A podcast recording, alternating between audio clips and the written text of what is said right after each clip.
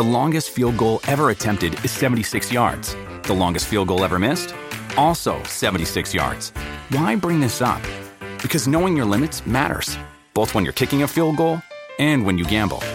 Betting more than you're comfortable with is like trying a seventy-yard field goal. It probably won't go well. So set a limit when you gamble and stick to it. Want more helpful tips like this? Go to keep it fun ohio dot com for games, quizzes, and lots of ways to keep your gambling from getting out of hand. What does motion sound like? With Kizik Hands Free Shoes, it sounds a little something like this. Experience the magic of motion. Get a free pair of socks with your first order at kizik.com slash socks.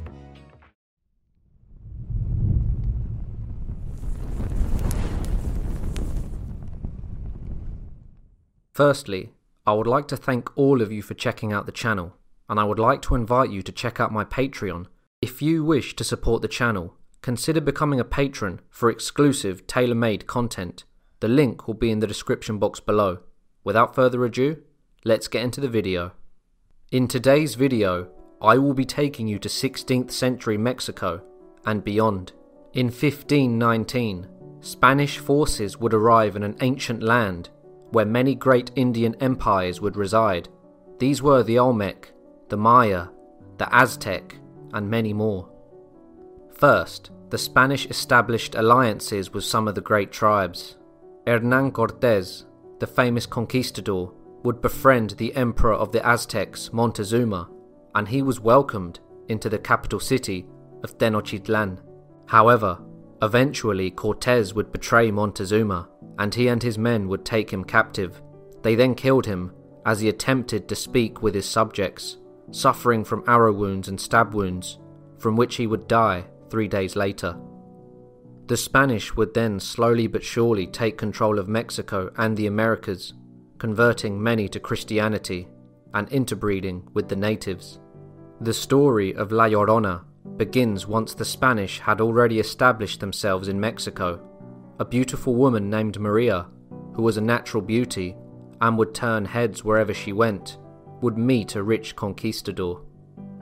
Maria was instantly attracted to this man, as he was very handsome. Maria would woo the man by playing hard to get, making him chase her. Maria, however, was an indigenous woman, so problems may have arose with their relationship. Regardless, the two would have an intimate relationship, and Maria would soon become pregnant. She gave birth to a child, and then the couple would soon after have another child. However, the children were still illegitimate, as the conquistador did not marry Maria, and he would refuse to marry her, and would go on to marry another woman.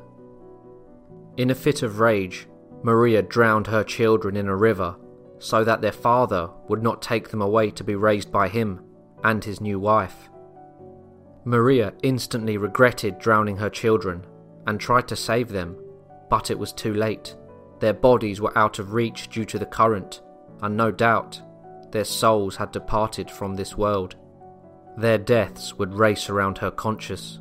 Maria had just committed infanticide, which is the intentional killing of one's own offspring when they are children.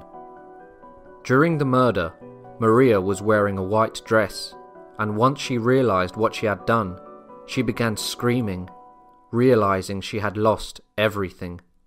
Maria then, consumed by guilt, drowned herself. Maria would soon find herself at the gates of heaven, but due to her actions in life, she was refused entry and would be doomed to roam in purgatory.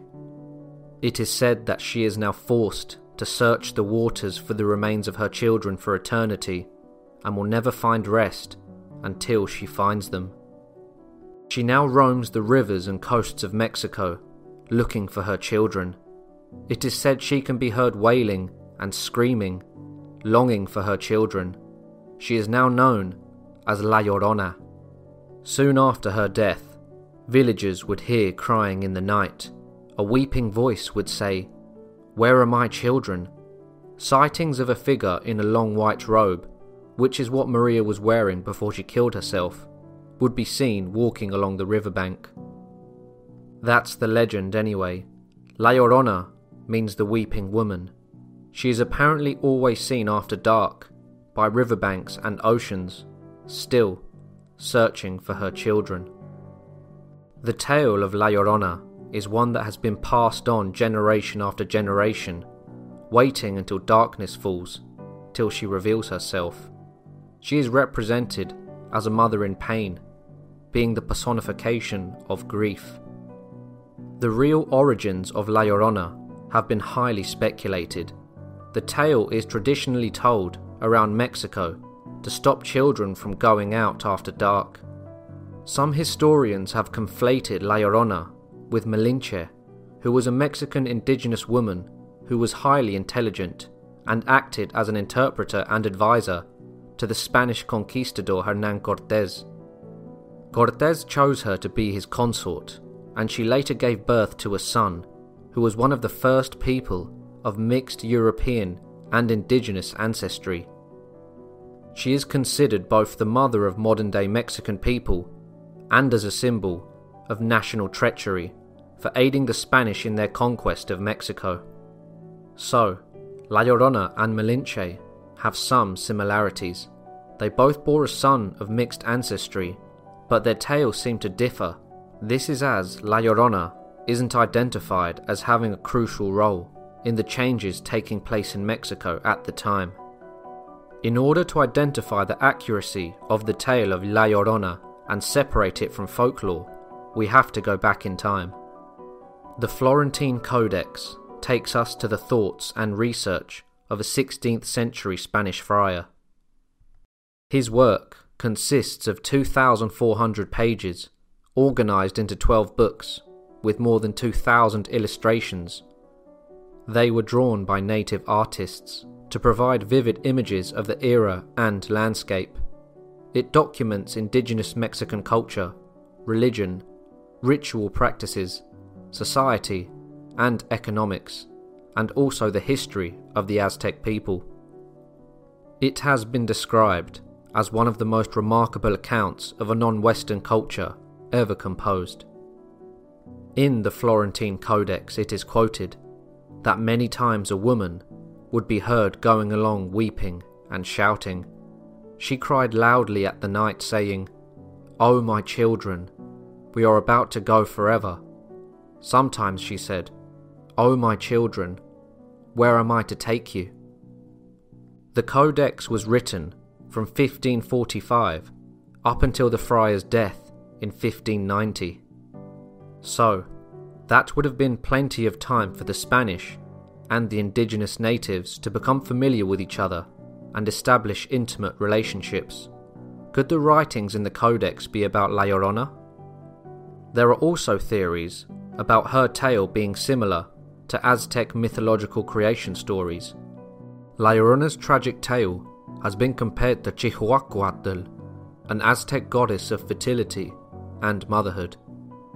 She is the mother of Mixcoatl, the god of the hunt, who she abandoned at a crossroads. Tradition says that she often returns there to weep for her lost son, only to find a sacrificial knife. So could La Llorona be an evolution of one of these tales of the old Aztec gods? There have been many alleged reported sightings around Mexico of La Llorona, and many of them are very strange, and some are disturbing. Whatever the case, it's a sad tale, and has been made into several films. What do you think the truth is behind La Llorona? Do you think she was real, and is wandering the lakes and oceans of Mexico eternally, searching for her children? Let me know your thoughts in the comment section down below. If you enjoyed the video, make sure to like and subscribe and share, and I'll see you all soon for another History Profile.